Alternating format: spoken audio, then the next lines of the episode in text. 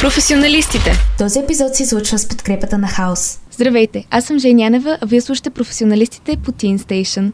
Днес съм в студиото с Иван Стрижлев и Десислава Джипова, които двамата се занимават с социално предприемачество и всъщност научих за тях от инициативата да отворим кръга на мултисекторната коалиция на Reach for Change и ING, която организира проекта Готовност за разрастване, който цели да финансира социално-предприемачески инициативи в България. Няма повече да разказвам аз за това, защото гостите ни могат да го направят много по-добре. Първо да ви благодаря, че сте тук идвате чак от Враца и от Варна. Ние благодарим за възможността. Представете ми се като за начало накратко и кажете с какво се занимавате. После ще влезам в детайли за вашите инициативи, за това какво е да си социален предприемач през вашата гледна точка, но така като за начало да имат идея слушателите с кого си говоря. Благодаря, Жени.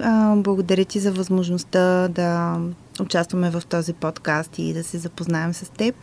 Аз се казвам Десислава Джипова и ръководя социалната чайна в Варна най-кратко казано, от пандемията насам. Аз съм юрист по образование. Зад гърба си имам само корпоративен опит, а, допреди да започна да се занимавам с чайната. Но така, в един момент, а, може би, самия житейски път ми показа, че е време да сменя посоката и да вляза в НПО сектора. Това е накратко за мен. Аз се казвам Иван Стрижлев. Здравейте и от мен. Аз съм част от екипа на Врата Софтуер Общество.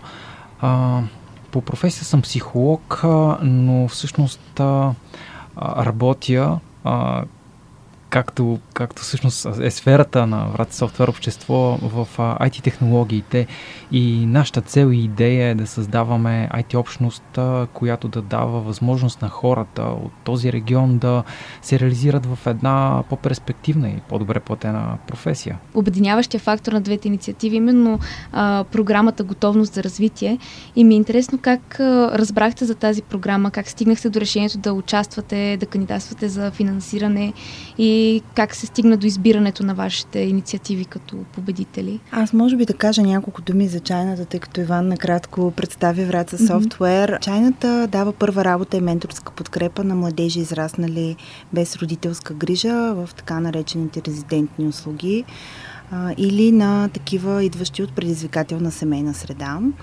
А, ние съществуваме от а, около 5 години. 2015 година е създадено публично-частното партньорство между организацията и общината и ни е дадена сградата, където се помещава, помещава чайната по настоящем. А иначе самата организация функционира от преди повече от 10 години. А, за програмата Готовност за развитие разбрахме т.е. те ни потърсиха. Разбрахме, когато ни се обадиха и ни поканиха а, да участваме. Това беше програма, която не е отворена така за общо а се случваха нещата само по покана. Mm-hmm. А, бяха преценили от организацията, че а, ние сме организация, която вече логично на петата година от съществуването си ам, е редно mm-hmm. или може би сме готови за да, да се разраснем. Беше много интересен първия ми разговор с представителя на Reach for Change, когато представи а, инициативата. Този а, телефонен разговор дойде в а, толкова подходящ момент, че просто чайната и да отворим кръга бяха създадени един за друг. Mm-hmm. И без да искаме да се наместим, така да се каже, в проекта, той наистина много пасна на всичко, което а, ни се случваше а, така или иначе. При вас а, аз, Ами, аналогично е а, и при нас, а, наистина, екипът на Reach for Change а, се свърза с нас, а, така ние разбрахме за инициативата. Аз бих искал да допълня само, че а, те познават а, двете наши организации, тъй като а, ние сме печелили промяната една невероятна инициатива и те следят нашето развитие и благодарни сме за това, че са оценили а, това, че се развиваме и че работата ни има смисъл и резултат. Значи това, което мога да си направя като заключение аз е, че при вас, вашите инициативи, всъщност двете са постигнали вече много по пътя към постигането на целите си и затова всъщност сте били потърсени, а не е било нужно сами да търсите това финансиране. И искам да ви попитам така като за начало, кога усетихте, т.е. ти каза преди 5 години, да. но по-скоро а, в какъв момент, какво събитие а, ви показа, че има нуждата от такава инициатива? Кога вие лично усетихте точно този тласък да се включите в тези организации? Аз а, реално започнах да работя с Врата Софтуер общество малко по-рано покрай едно от събитията Лов на съкровище и много ми хареса атмосферата и това как работи екипа. А, почувствах, че че има смисъл и че се прави нещо полезно. След това, а, началото на 2019 те ме поканиха да работя с тях за създаването на първото споделено работно пространство във Враца и така започнахме нашата съвместна работа.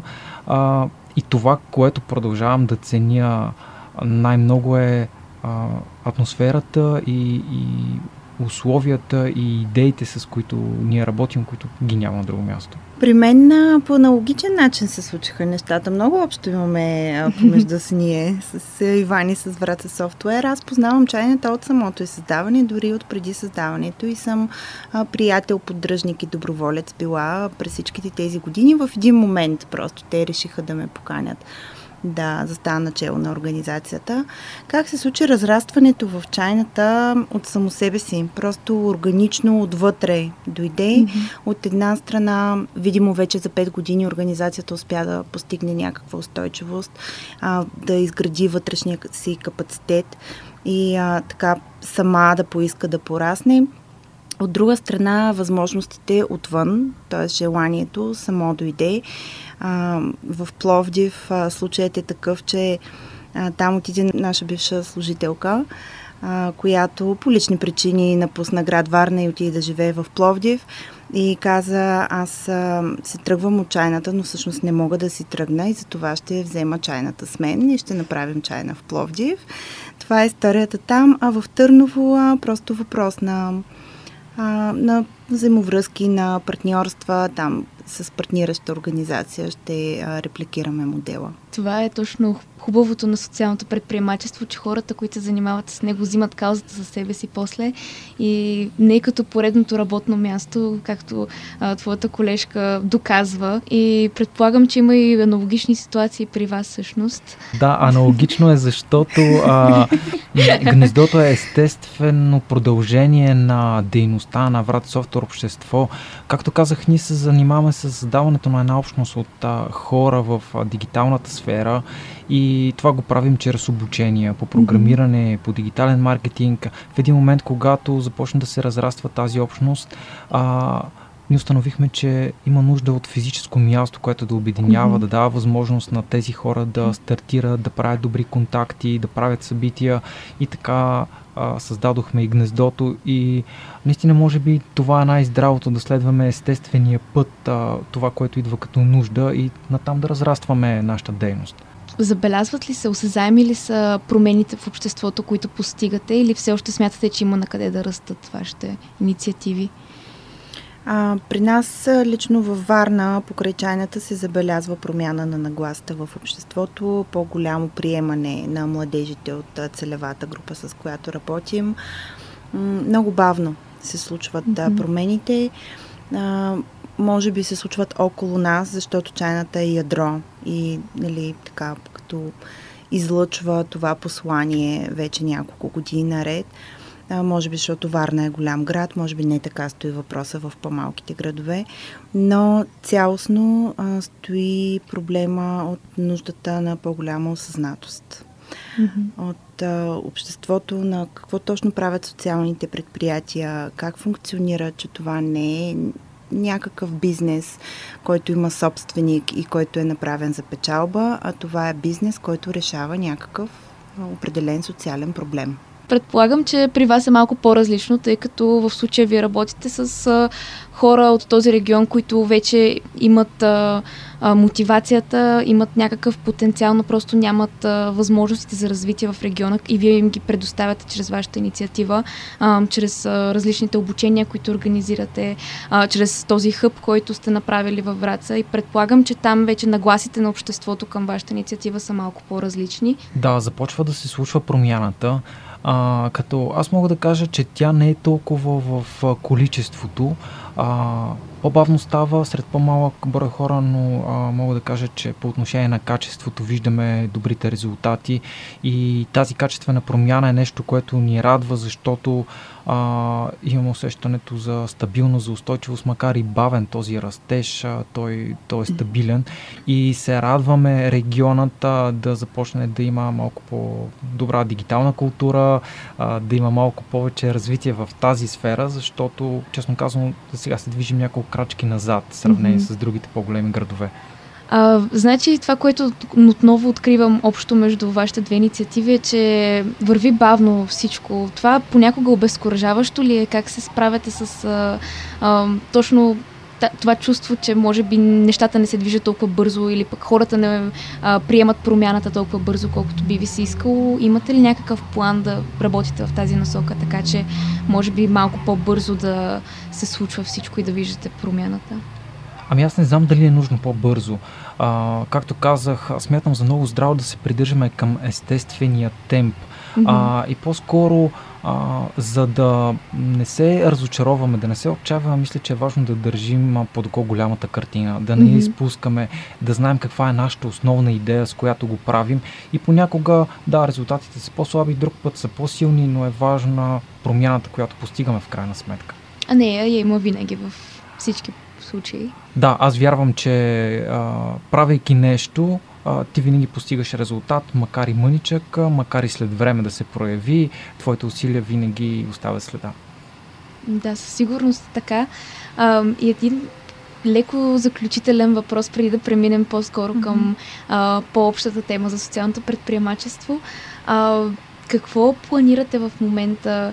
като най-близката цел за бъдещето на вашите организации? Може би какво ще правите с финансирането, което сте спечели? Имате ли някакъв план а, и какво сте обсъждали, ако вече сте водили тези дискусии с консултантите а, от а, да отворим кръга? А, имате ли някакви вече планове за бъдещето и как изглеждате?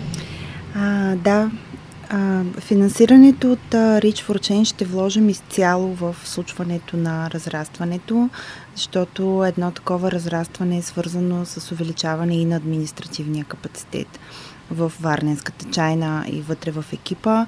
Ще се наложи да вземем повече хора, които да се занимават с оперативните задачи, за да може, които сме по-старши екипа, да сме по-в визионерството и случването на това разрастване. Ще се наложи да вземем нови хора в екипа, за да може те да се занимават с оперативните задачи, за да може пък ние, които сме с по-ключови роли, да, да случваме това разрастване. За нас също е много важна консултантската подкрепа, която ще получим или поне очакваме да получим от екипа на да отворим кръга, тя е много важна за нас, защото не винаги самото финансиране върши работа. Ние усещаме някои пропуски, чисто организационни.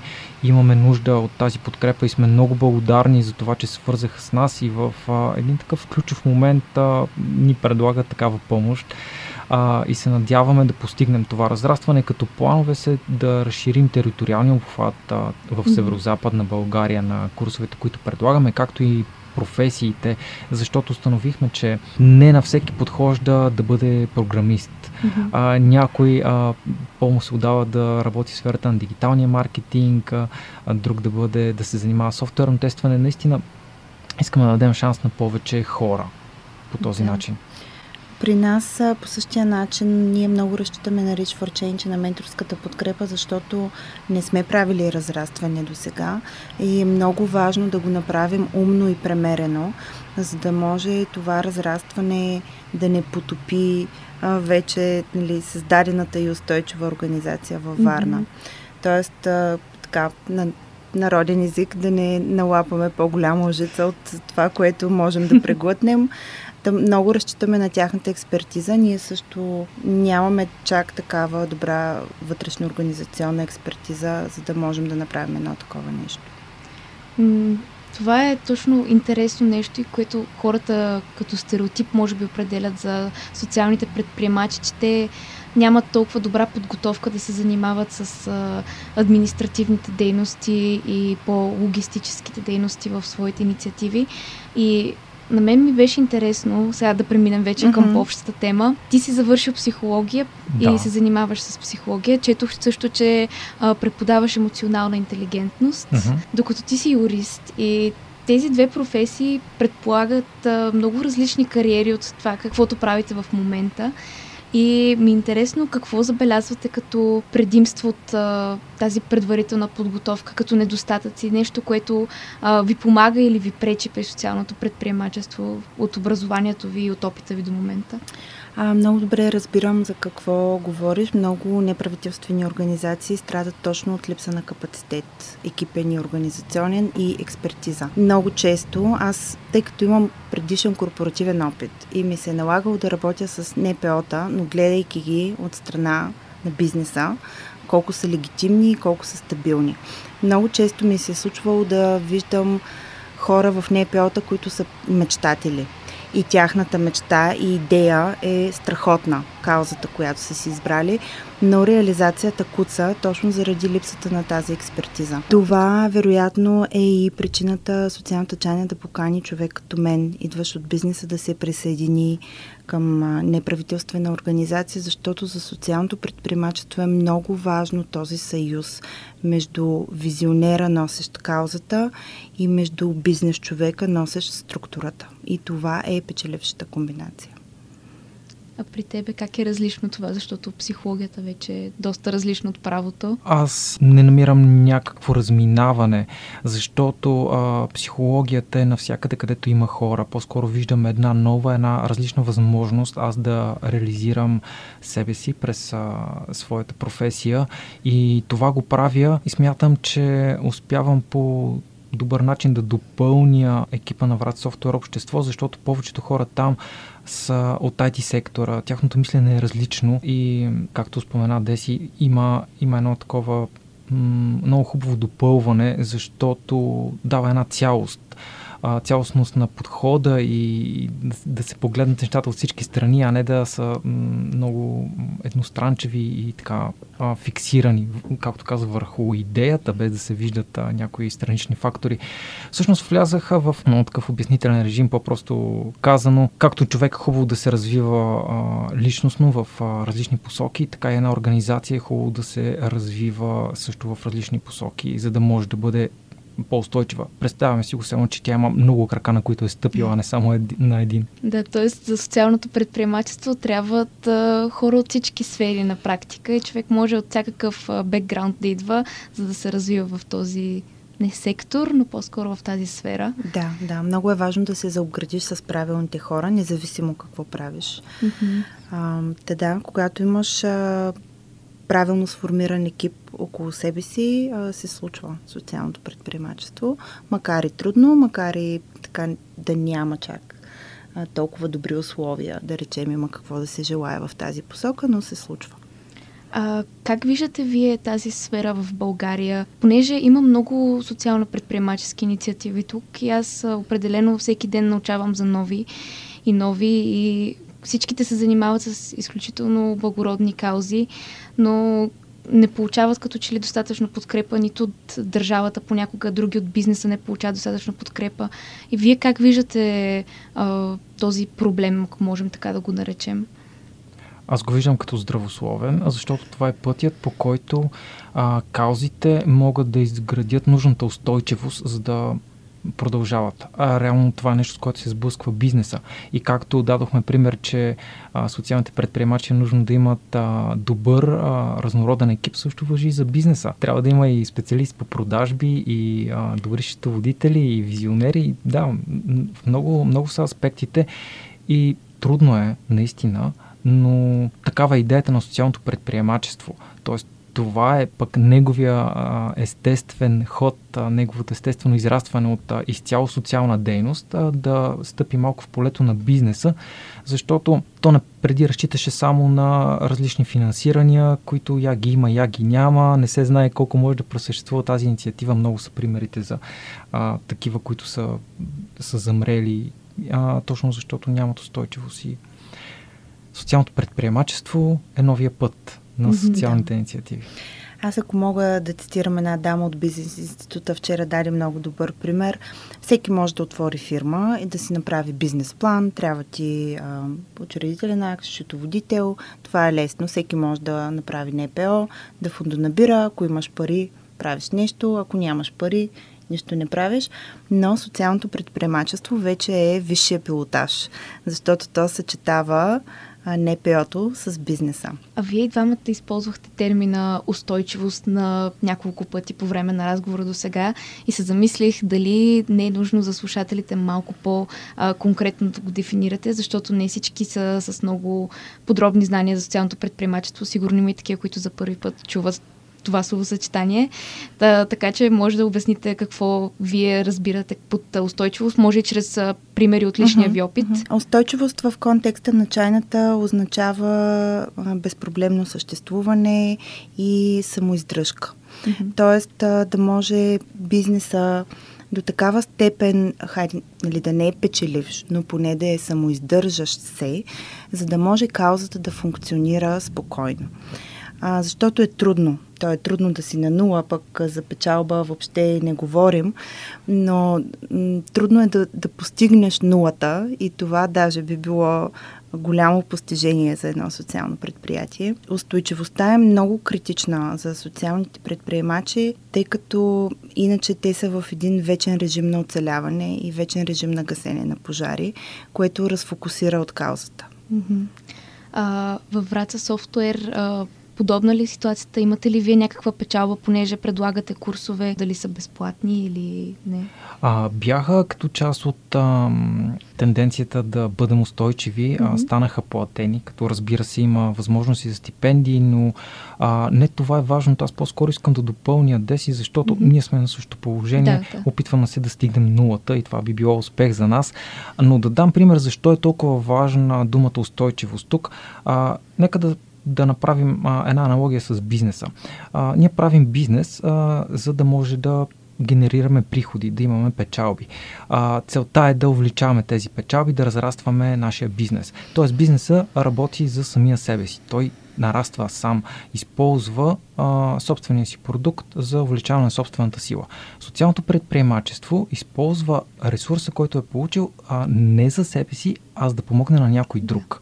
Затова а, той не, не може да има тази устойчивост а, на бизнеса и а, това е много важна цел, която ние непрекъснато следим, тъй като ние повече помагаме на другите, отколкото на себе си. И тук е дошъл ред на, на бизнеса със своя пример, защото, както казах, дълго време а, то нямаше социални предприемачи преди. Дълго време имаше само а, НПО-та, които развиват някаква дейност и и умират. Но за да има стабилност, те трябва да имат и бизнес модел. И тук вече а, този виш пилотаж да може хем да правиш бизнес, а хем да, да го правиш да е полезен за другите. Значи, можем да стигнем до заключението, че когато кариерата е кауза, а, всъщност няма печалба, всичко отива за въпросната кауза, защото това е целта все пак. И ми е интересно, вие като социални предприемачи, а, това е всъщност вашата основна професия ли е? Занимавате ли се с нещо друго допълнително? И може ли човек в България да се издържа от това?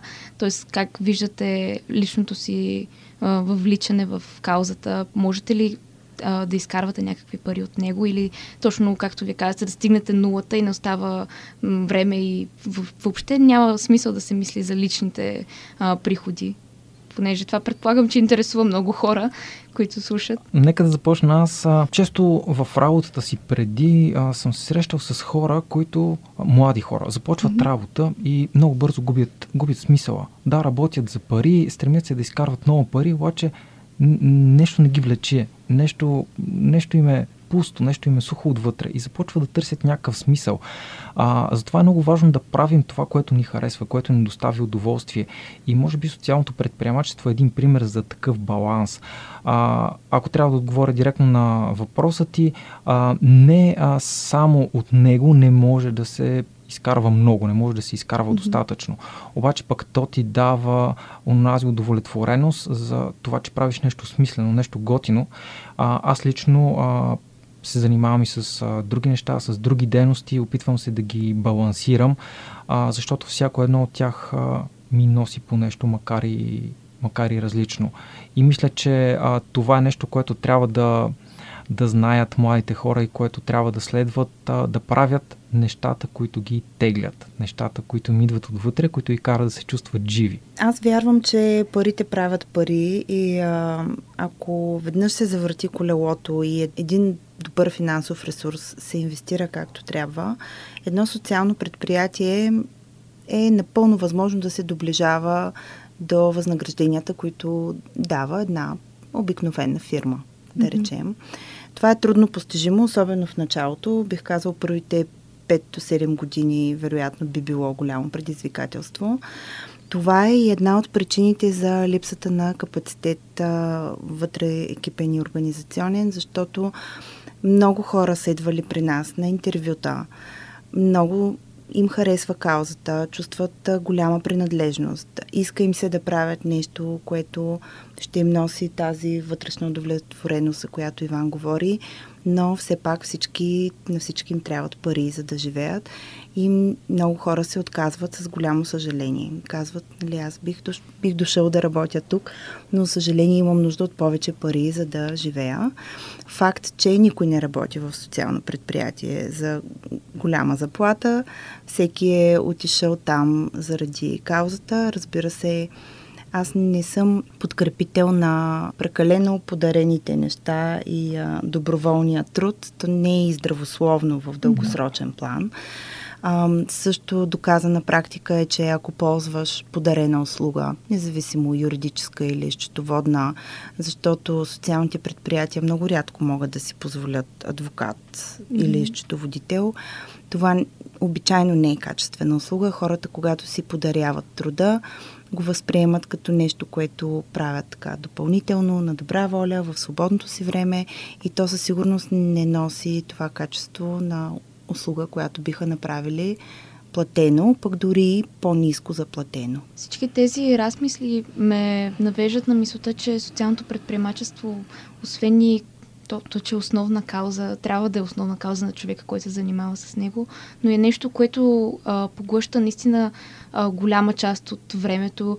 И ми е интересно това по емоционален начин как се отразява, понеже а, примерно чайната се занимава с а, много сериозна тема, все пак тези деца идват повечето от а, много тъжни ситуации. Сигурно е предизвикателно човек всеки ден да трябва да мисли за средата, в която тези деца са израснали и да им помага да се интегрират и а, при тебе пък а, го има този момент, че всичките тези хора имат потенциала, но а, нямат възможностите за развитие и има го сигурно този страх пред тях, че може да се провалят или пък а, може да не успеят да сбъднат мечтата си. И това са всъщност, като се замисля аз, като един емоционален човек, аз сигурно много навътре бих приела това да работя в а, подобна организация и ми е интересно като емоционално преживяване как го възприемате. Може би защото си млада и mm. а, все още не си успяла да отработиш в себе си такива механизми, за да можеш да се предпазиш, за да не прегориш и mm-hmm. да не се изгубиш в тази емоционалност. А, да, при нас е много особено. Работим с много уязвима целева група, идваща от много проблемна, предизвикателна среда. Просто трябва да приемеш в себе си, че не можеш да помогнеш на всички, че ще има младежи, на които няма да успееш да помогнеш и да се съсредоточиш върху тези, на които си успял, т.е. върху успешните си истории и да приемеш, че ще има и неуспешни такива и това е част от работата и ти не можеш mm-hmm. да го промениш. Много важно за изграждането на това умение да разграничаваш нещата е а, да си наясно, че помощта не е да направиш нещо вместо някой, а да му подадеш ръка. Mm-hmm. А, останалото зависи от него и да знаеш, че ти си свършил своята работа. И наистина в този смисъл не на всеки можеш да помогнеш, а, но това, че сега не си видял резултата, пак казвам, не значи, че няма да го видиш малко mm-hmm. по-късно. А, също така много внимателно трябва да се борави с а, желанието да искаш да помогнеш на всички. Mm-hmm. А, обичайно не се получава качествено. За мен по-добре работи варианта промени три живота, но ги промени за винаги, отколкото да, да се опиташ да огрееш на толкова много места, няма да успееш.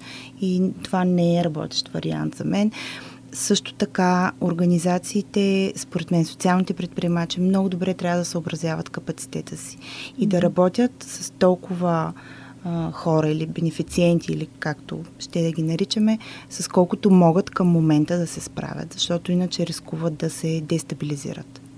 Да, пък и по този начин могат и да предложат неефикасна помощ на хората, риск, с които да, нямат ресурса да работят. риск, да. Това, което казва Деси, ме навежда отново на мисълта за това, че всичко е полезно. А, както хората с социалната насоченост са взели ползата от бизнеса, именно това да мислиш за себе си, а, да, да не се прераздаваш, защото се изчерпваш. А, за да можеш да помагаш, ти трябва mm-hmm. да си цялостен. Да, точно а, така. Трябва да съхраниш себе си, за да можеш да помогнеш на другите. Да, да можеш да си премериш а, силите.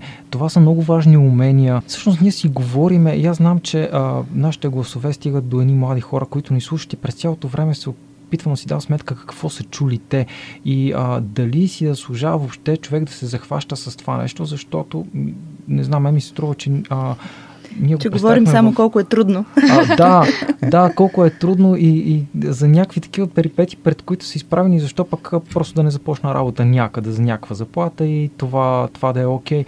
И всъщност а, не, а, много е важна идеята, която стои за това нещо, защото там се крие смисъла. Ще си позволя да го обясня с а, историята за добрия фермер. Не знам дали я знаете. Има един фермер, който често пъти печелил фермерски конкурси знаете, правят се, където показват своята продукция и а, веднъж решили да го интервюират. Това, което установили журналистите е, че всички негови конкуренти а, много го обичат и са му много големи приятели и са зачудили как така са конкуренти, пък а, са приятели и а, му задали въпроса, добре, ти си успешен фермер, всичките обичат как успяваш да го постигнеш а, това нещо. А, и той казал, когато аз развивам моите земеделски култури, аз а, давам моя опит, давам моите семена на моите съседи фермери, за да могат да го направят и те. Журналистите питат, добре, защо това, това не е логично? Той каза, не, не, много е логично, защото а, когато а, моите съседи също отгледат добри култури, когато отглеждат а, плодородна земя, моите растения а, ще се опрашват от техните, които са също така силни, ще са обиколени от една плодородна почва и така те ще са още по-силни, докато ако тяхната почва е бедна, техните растения са слаби, това ще се отрази и на моите растения. А, тоест, това стои в идеята, в основата на социалното предприемачество, да се грижим за една здрава среда. И това правят хората, които се занимават с това нещо. Грижат се за средата и да се създаде една общност, която да е силна сама по себе си, а не, да кажем, социалната чайна да бъде а, най-върховното социално предприятие и да е засенчило всички други, защото то не може да съществува. Давам го просто като пример. Да, да, да. точно така. Аз даже мога да споделя, работейки с Rich for Change и нашото, нашето разрастване, те редовно ни а, провокират а, с това къде се виждаме след 5, 10, 15, 20, 30 години. И всъщност ние стигнахме до извода, че мечтаем след 30 години да не съществуваме, защото няма да има нужда от нас. Mm-hmm. Ние а, мечтаем а, да направим първо за момента чайна във всеки областен град, защото проблема, който ние решаваме а, във Варна специално го има в цяла България. Но във времето така да, да стопим този сегмент от тази наша целева група. Мечтаем също държавата да препознае своята отговорност и да поеме нейната част и заедно да работим за решаването на този проблем. Та, дано след 30 години да няма нужда от социално предприятие като нашия модел, защото вече този проблем няма да го има. Това е един много добър отговор на въпроса, за който аз а, не се сетих в началото, но колкото повече си мисля, толкова повече сигурно това е целта на всяка една социално-предприемаческа инициатива всъщност. И а, много ми хареса, че ти разби стереотипа, че при социалното предприемачество също има конкуренция, както може би при голяма част от бизнеса въпреки че социалното предприемачество, както вече установихме, също е до голяма степен бизнес. Исках да тръгна от там. Много отдавна си го намислих този въпрос, още като спомена, че младите хора, които ни слушат, може би си мислят колко е трудно и колко е а, немотивиращо, като слушат този подкаст. И а, да задам няколко въпроса, които да покажат точно красивата страна, приятната страна на нещата. И като за начало бих тръгнал направо от самата нула, която е как избирате каузата, за която да застанете? Имате ли моменти, в които имате идеи за други каузи, които искате да подкрепите или пък за сътрудничество с други социално-предприемачески инициативи? Кое е точно нещото, което ви привлича във вашата кауза и я прави вашата кауза?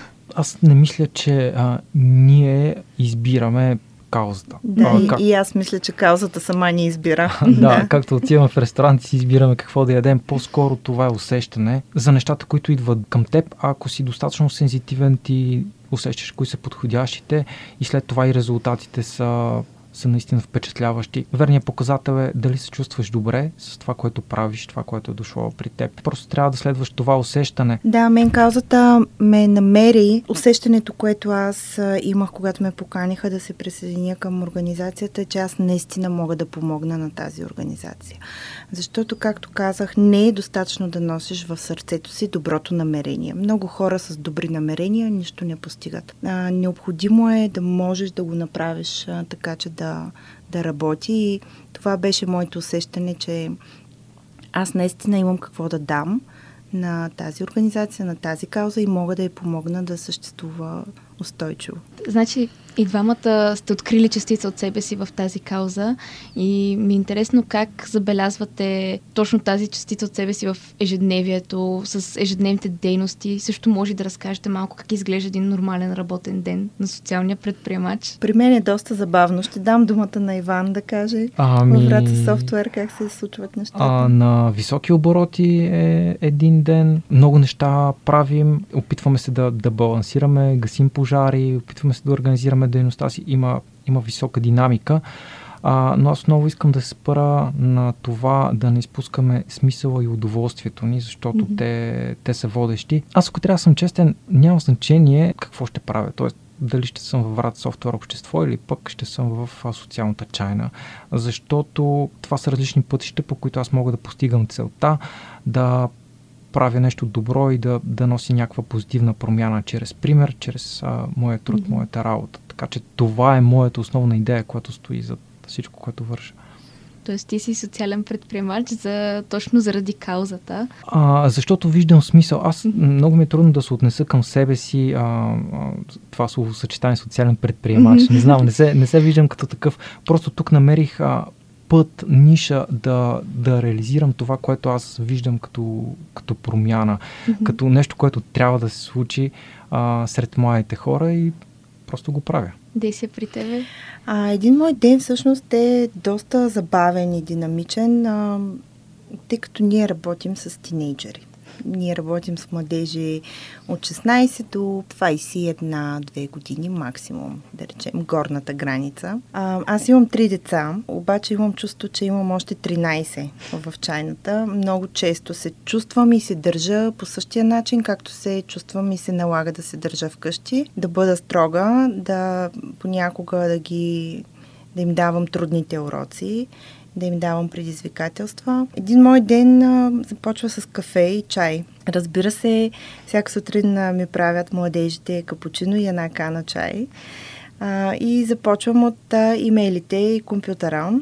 И както мога да бъда в а, двучасова зум връзка, където се налага да съм много фокусирана, примерно представям чайната или мислим стратегически някакъв проект, така а, като затворя зума, примерно може се наложи да се а, справяме с ситуация, а, защо на някой младеж му трябва 20 лева, защото си е пукнал екрана на, те, на телефона или е скъсал с гаджето си и не се чувства добре и точно днес а, не може да дойде на работа или трябва спешно да отиде на село при някой приятел да види. Те, тези неща в началото малко ме дразняха, защото не бях свикнала, това много ме разфокусираше. Но сега това ми е глътката въздух и така емоция и смях през деня, да разтовариш малко от а, сериозната работа. Бих казала, че работата в едно социално предприятие е много забавна. Дори да си в офис, дори да вършиш някаква административна работа, няма такъв дух, а, такава екипност и такова удоволствие. Ние буквално а, работим, забавлявайки се се Да, има моменти, които са много напрегнати, когато имаш крайни срокове, когато имаш изисквания, когато трябва да измислиш как да не фалираш. Но когато се напънеш и си и така си се заобградил с правилните хора и, и екипа е продуктивен, тези моменти отминават и остават само спомените за, за шегите и за забавата и за това, че си свършил нещо смислено. Да, и при двамата забелязвам, че работата ви мотивира да правите нови неща и да излизате точно от а, комфортната си зона. Можете ли да дадете някакъв конкретен пример друг за такова излизане от комфортната зона или пък просто да обобщите по някакъв начин, понеже наближаваме да. другото. Много е, много е увличаща. Мен специално много ме увлича работата. Признавам си, че аз, имайки 16 години корпоративен опит с гърба си, много странно ми беше в началото. Стоеше ми така леко несериозно, нали, като работа и като сектор, но после разбрах, че такава е спецификата и то няма как а, да бъде работа от 8 до 5 на бюро с обедната почивка и там, нали, толкова строго регламентирано. То не е и хора хората, които работят в този сектор, са точно тези, които бягат от а, оковите и от а, тази рамка и, и търсят свободата, въздуха и полето за изява. Да, аз също исках да кажа, че социалното предприемачество дава повече свобода и ако работиш в някаква администрация, някаква институция или корпорация, ти следваш а, съответната култура, съответната политика, общо взето преформатираш себе си, за да, mm-hmm. напас, да се напаснеш. Да. Докато тук имаш възможност да реализираш себе си. Да бъдеш да, себе си. Да, и да донесеш промяната, която искаш. Затова аз бих казал на всички млади, които усещат, че искат да променят света, да се занимават с социално предприемачество а, и които искат да бъдат свободни, да, да потърсят там своя шанс. Да. Аз също бих искала да кажа, ако се чувствате некомфортно на мястото, където работите, с нещата, които правите, не позволявайте това да ви се случва прекалено дълго време. Не позволявайте а, корпоративната машина да ви смачка, ако това не е вашето място. Има альтернатива има много смисъл и много, аз обичам да казвам, че има хляб в тая работа, mm. в социалното предприемачество. Не се страхувайте да смените, да обърнете друга страница и да, да опитате нещо ново. Струва си. Вие много добре отговорихте на следващия ми въпрос, който беше именно за съветите, които бихте дали на всеки млад човек, който сега се е почувствал заинтригуван. И като за финал, може би, един въпрос свързан с а, титлата социален предприемач, понеже преди малко Иван сподели, че не може да я приеме толкова като описваща него самия. Интересно ми е какво виждате в бъдещето на социалното предприемачество, особено в България. Смятате ли, че това ще стане истинска професия, която хората ще знаят, ще уважават по същия начин, по който уважават един бизнесмен, един адвокат? Или смятате, че все така ще остане леко нишова дейност, която обаче, въпреки че е нишова, предлага точно това, от което хората имат нужда, които нали, отиват към нея, се пренасочват? Аз трябва да призная, че на мен също това словосъчетание социален предприемач ми идва малко сухо. Когато ме питат с какво се занимавам, в началото ми беше трудно, докато стигна до обяснението точно с какво се занимавам. Много хора нямат и тази култура да знаят какво е НПО, какво е социално предприемачество и е трудно да разберат. И стигнах до извода, че най-така на сърце ми идва, когато ме питат с какво се занимавам, да кажа, че аз разказвам истории и се опитвам да променям човешки съдби. Това някакси по-ми лежи на сърце като определение за това, което правя, отколкото социален предприемач. Да, и аз мятам, че в бъдеще ще бъде също толкова значим сектор, колкото а, всеки един бизнес, защото а, той носи промяна в а, цялото общество и мисля, че това е важна подкрепа, която до сега ни липсваше, защото, както казах, а, за да е силен един бизнес, той трябва да расте в, да, да се реализира в здрава среда, а пък точно това е целта на социалните предприемачи, да създават една здрава среда, съответно и една здрава държава. И мисля, че mm-hmm. има нужда от него. Вчера много ми хареса две фрази, които сега ми идват на ум А, социалното предприемачество има своето бъдеще а, и макар слонът да се яде на хапки и жабата да се вари бавно, има бъдеще в това нещо и също вярвам, че ще се случат нещата и то ще се наложи като припозната и от държавата дейност. Защото все пак здравата среда е най-важното. Да.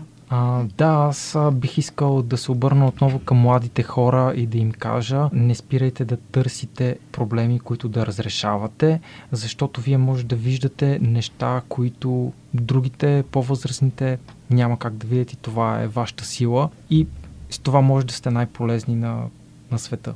И аз малко от себе си да добавя. За всички слушатели на Teen Station, знаете, че тук е мястото, в което да сигнализирате за тези проблеми, които намирате и че ние също се водим една социално-предприемаческа инициатива, макар и малко по-различна от тези на нашите събеседници.